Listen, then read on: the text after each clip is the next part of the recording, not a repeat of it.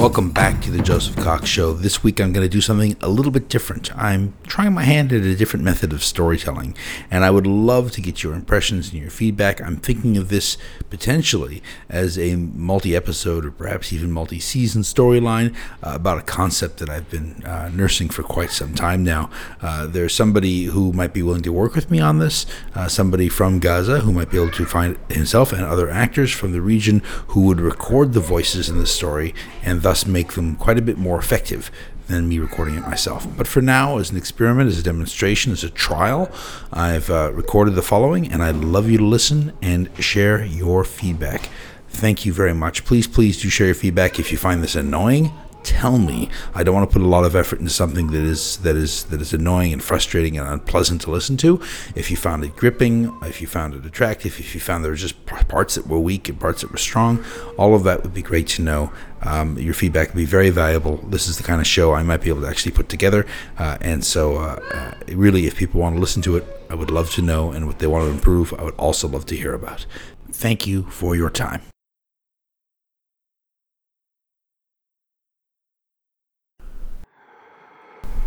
I can sense the men breathing, even though they are hundreds of feet away. I can sense them calming themselves, slowing their hearts, steadying their hands, watching. A line of men kneeling behind a berm protected by earth. They are not there to hide. Instead, there is a rifle for each man. I can see the tips of the black barrels poking out over the edge of the earth. I can see the death they hold. There is a rifle for each man. There is a rifle for each target. We are the targets. They are the Israelis. Behind us are others. These are hidden as well. But no rifles peek over berms. Instead, machine guns peek out from under the curtains of windows. Mortars sit silently in courtyards. Grenade launchers are held by men concealed in the sparse bushes. There is no one man, one rifle, one target here. These others do not target the individual. They target all of us. They too are steady, awaiting orders to kill and to die. With the command, they will create a field of death, and that will be their final act. We are the target.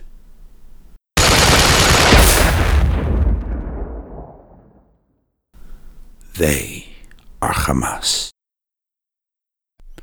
We are in the middle, suspended between worlds, unarmed, weak, exposed, and feared. They fear us. They all fear us.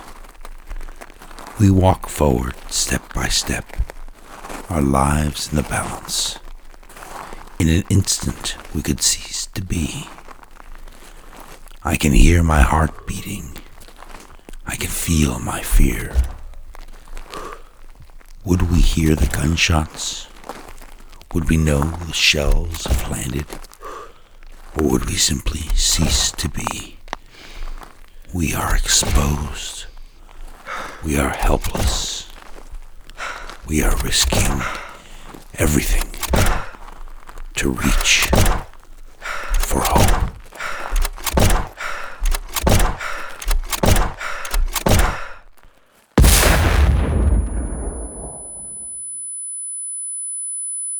Mama, I'm scared. What was that? Where am I? Who was that? Who was that? Sarah. It's my niece, Sarah. Amma, I'm scared.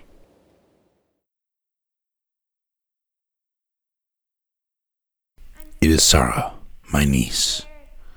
My eyes focus and I see her fear. I want to tell her Allah will protect her, but she has seen too much already. She is only a child, but she will never feel protected. I say simply, Inshallah, we will be safe. Inshallah, she repeats. But I can hear the uncertainty, the resignation in her voice.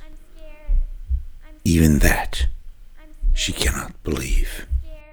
I need to take care of her. I need to protect her. I need to calm her fears. Why are we here? What do I tell her? Because the Israelis chose it? Instead of tunnels or helicopters or boats at sea, they chose this. Having us walk across open ground, 5 meters between each family group. 5 meters, and then a family inspected, examined, reviewed. And then 15 minutes later, another 5 meters. Bit by bit, we're crossing the no man's land between two worlds.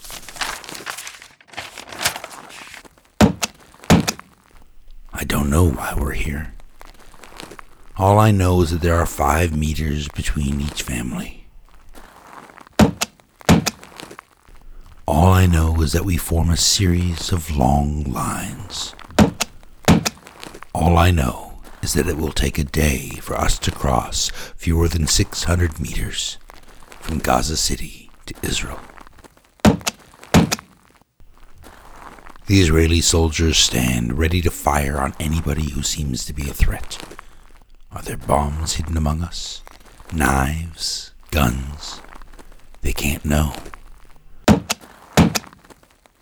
Across from them, the Hamas fighters are watching us embarrass them, and they are looking for an opportunity, an excuse, to bring an end to everything we represent. And the TV crews and the journalists watch our slow parade. I know they hope for riot and death. I know they hope to frame it all in the narratives their audiences embrace. I know they are eager for action, fault, and blame, so their voices and their stories will fly faster than we could ever hope to. Perhaps the Israelis are simply using us for our stories. Or perhaps, with the cameras watching, they know nobody will dare to be the first to pull the trigger. Why are we here? Sometimes, I say to little Sarah, to get someplace better, you have to go through someplace worse. She looks at me, almost believing, almost comforted. But it isn't enough. It was your mother's idea. She told me once, imagine if we had our own little country, not the Palestine, just a Palestine governed by people who just want to live. We laughed about it, and then she asked, if there ever is such a place, can you make sure Sarah gets to live there?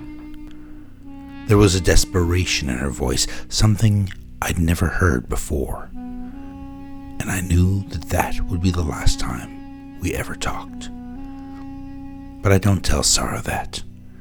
I don't tell her what happened to her mother. Or to her father. I don't tell her about the brutalized body I found the next morning. Instead, I just tell her, we're here because it was your mother's idea. Sarah's parents had given everything for their daughter. Now, it was my turn to do the same. I went to the director of a famous international aid organization. Help me build a place of peace, of escape, a Palestinian city of hope outside of the rule of Hamas or Fatah. I waited, anticipating my answer, but none ever came. I chose another organization. I have a name for it, Madinat al-Salam.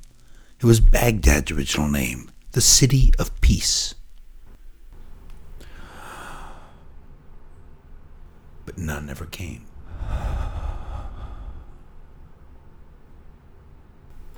And yet another. We can develop the rule of law. We can show the world what Palestinian self-rule can actually achieve. But none ever came.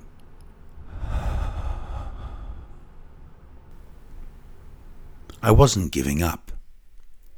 I wasn't giving up. I wouldn't give up.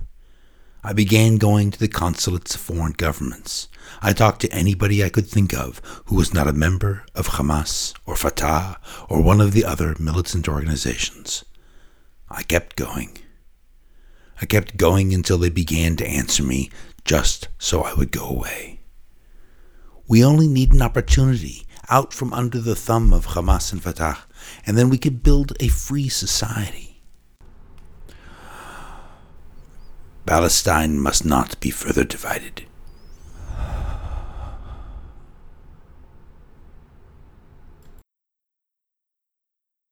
How many more people do we need to sacrifice? If we step around Hamas, we can find a solution. The resistance is Palestine.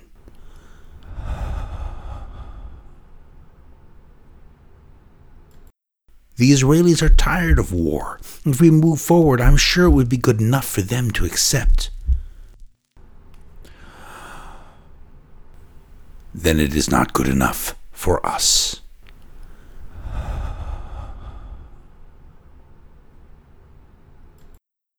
Maybe if we build a real city of peace, we'll get diplomatic recognition. It sounds like you want to normalize with the Zionists.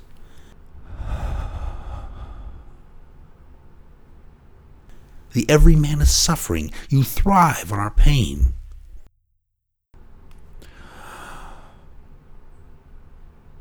We will find our victory through our suffering.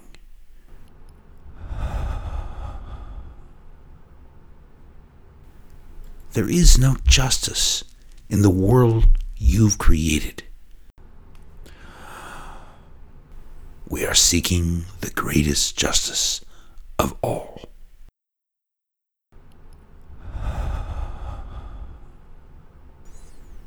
Everybody had refused me.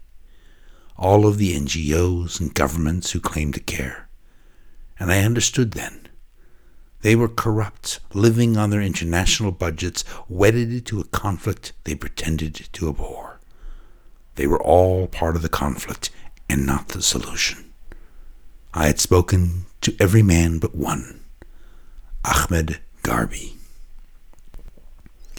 Garbi was beloved, a billionaire Tunisian who had come to Gaza to share our pain and ease our burden. The West considered him a voice of reason, but within Gaza, he was known for the blessings he granted. Men could come to him, explain their needs, ask for his help, and then it seemed like he could make miracles happen. He could make us feel like we could fly from our troubles, at least for a moment. Ahmed Garbi was beloved. But coming to see him was not easy. There were so many who needed him. Who was I to take priority over a man whose wife was dying or whose child urgently needed care? I'd call and I'd ask to see him, but Ahmed never had time for me. Who could blame him? How could an abstract dream take the place of tangible needs? Soon the gatekeepers, his fleet of secretaries, knew me by my voice. I couldn't get through their defenses. I couldn't lie and make up a story of woe. I could only keep trying. And so I did. I began to ride my little scooter to his villa, day after day. It was south of Gaza City, in a small rural area located only meters from the Mediterranean Sea. I would walk up to his front door, knock, and announce again and again, day after day, my name. And and then I would join his hardiest and most desperate petitioners outside. We sat in the heat of the day, protected from the sun only by a sail of cloth stretched out over our heads. Day after day, others were called, but I never was. Instead, I sat there, listening to the waves of the Mediterranean and dreaming of Madinat al-Salam. Day after day I waited, desperate to protect my niece, desperate for my sister's vision to become a reality. I waited. Day after day I waited. And then, perhaps feeling that my patience was a sign of my need, my name was finally called. I rose from my spot against the wall and was escorted in by one of Ahmed's many men. My clothes were dusty. I had long since given up dressing for a meeting I did not really believe would ever occur. 5 minutes, I was told, and then a door was opened and I stepped into a palatial office. There was gilt furniture, finely carved North African wooden couches, and wrought iron lamps. And there was a long door, opened completely, through which the fresh breezes of the sea rushed through the room. Sitting behind a desk, waiting for me, was Ahmed Garbi. He was only a little bit taller than me, completely average. His skin was only a touch darker than mine. His hair was only a bit thicker. He was completely unextraordinary, except in one way. His face was filled with kindness. His eyes were filled with concern and with love. I meant to share the idea alone, but instead I told my story, and I told my sister's story, and he listened. He truly listened. And then I shared my sister's idea, and I offered up my ultimate prayer. At least let those who have sacrificed have hope. His answer, "We already have hope." His smile faded, and I was led from the room. As I stumbled out of that man's villa, I was broken. I got back in my scooter. There was nothing else I could do for Sarah but be there for her. But I couldn't even do that. On the outskirts of the city, there was a checkpoint. I barely noticed them, but they were waiting for me. As soon as they pulled me aside, I knew what had happened. Ahmed Garbi was not the man I had imagined him to be. They didn't simply kill me on the road. They could have. But they had to weigh the risks of my survival, of my continued agitation, against the risks of my death and the condemnation that might come with it. Outside the walls, they asked their questions, and inside, they did as well. Torture reassured them, and so I was tortured as they searched for their answers. As the months passed, I lost hope that I would ever leave that place. As the months passed, I gave up on the city of hope. And as the months passed, I feared that Sarah herself would not survive. And then, after 200 days, I was released. After 200 days, I ran to Sarah and discovered a neighbor had taken her in. The neighbor was excited, quietly shouting something about a city. I checked my phone. It had been returned to me, and I saw it. The city was real, and the Israelis had invited me to become a part of it. Perhaps that was why they let me out of prison. Perhaps somebody else had taken up my gauntlet. Perhaps my sister's dream was finally becoming a reality. Perhaps some seed I had planted had yielded fruit. 6 months later, our invitation came. We were welcome to come to the city. The Israelis gave us a time and a place. We were to bring our papers, groups would be spaced, weapons would get us killed, security would be tight. And so that is why we are here now. Israel on one side, worried about attackers in our midst, and Hamas on the other, embarrassed by the long line of people surrendering their dream of Palestine for the dream of a normal life in another Palestine, and us in the middle, frightened, exposed, but hopeful. Sometimes to get someplace better, you have to go through someplace worse. As the day passes, we shuffle forward, step by step, drawing closer and closer to the little gate set into the berm, an impromptu border crossing created for this day alone. And then finally, it is our turn. I wonder what position the Israelis will have for me. Will I be the governor? Will I be some prominent official? What role will I play in the city?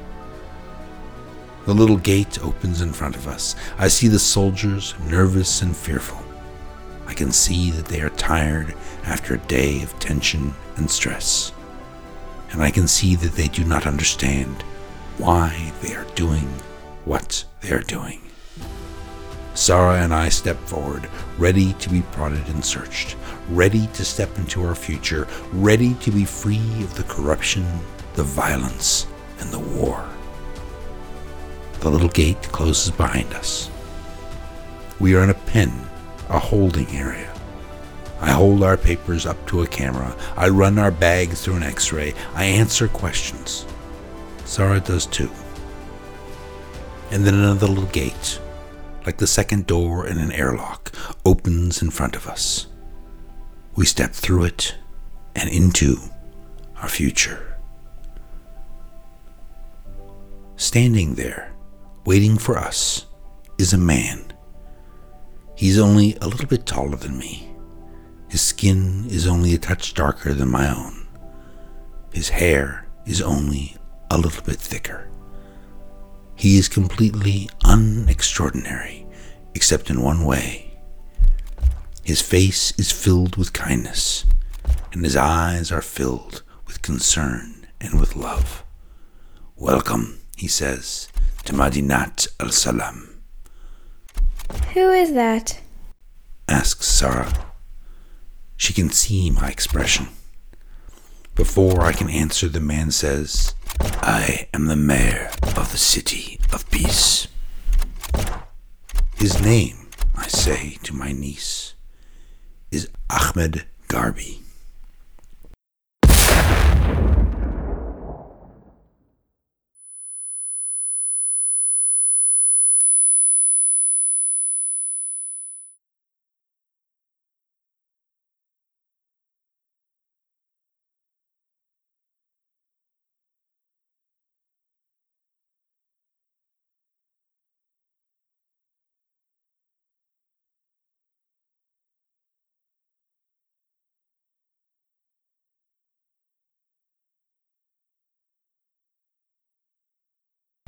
Thank you for listening. This is a trial of a way of telling a story. I'd love to get your feedback. Do you want to hear more? How would you like it done? Etc., etc., etc. Ideally, the thing will actually be voiced by people other than myself, people from the region. I'm just putting this out there as an experiment and to see what people think about the methodology before I put all the effort into the rest of it. So give me your feelings, give me your feedback, and I appreciate it very much. And thank you for listening.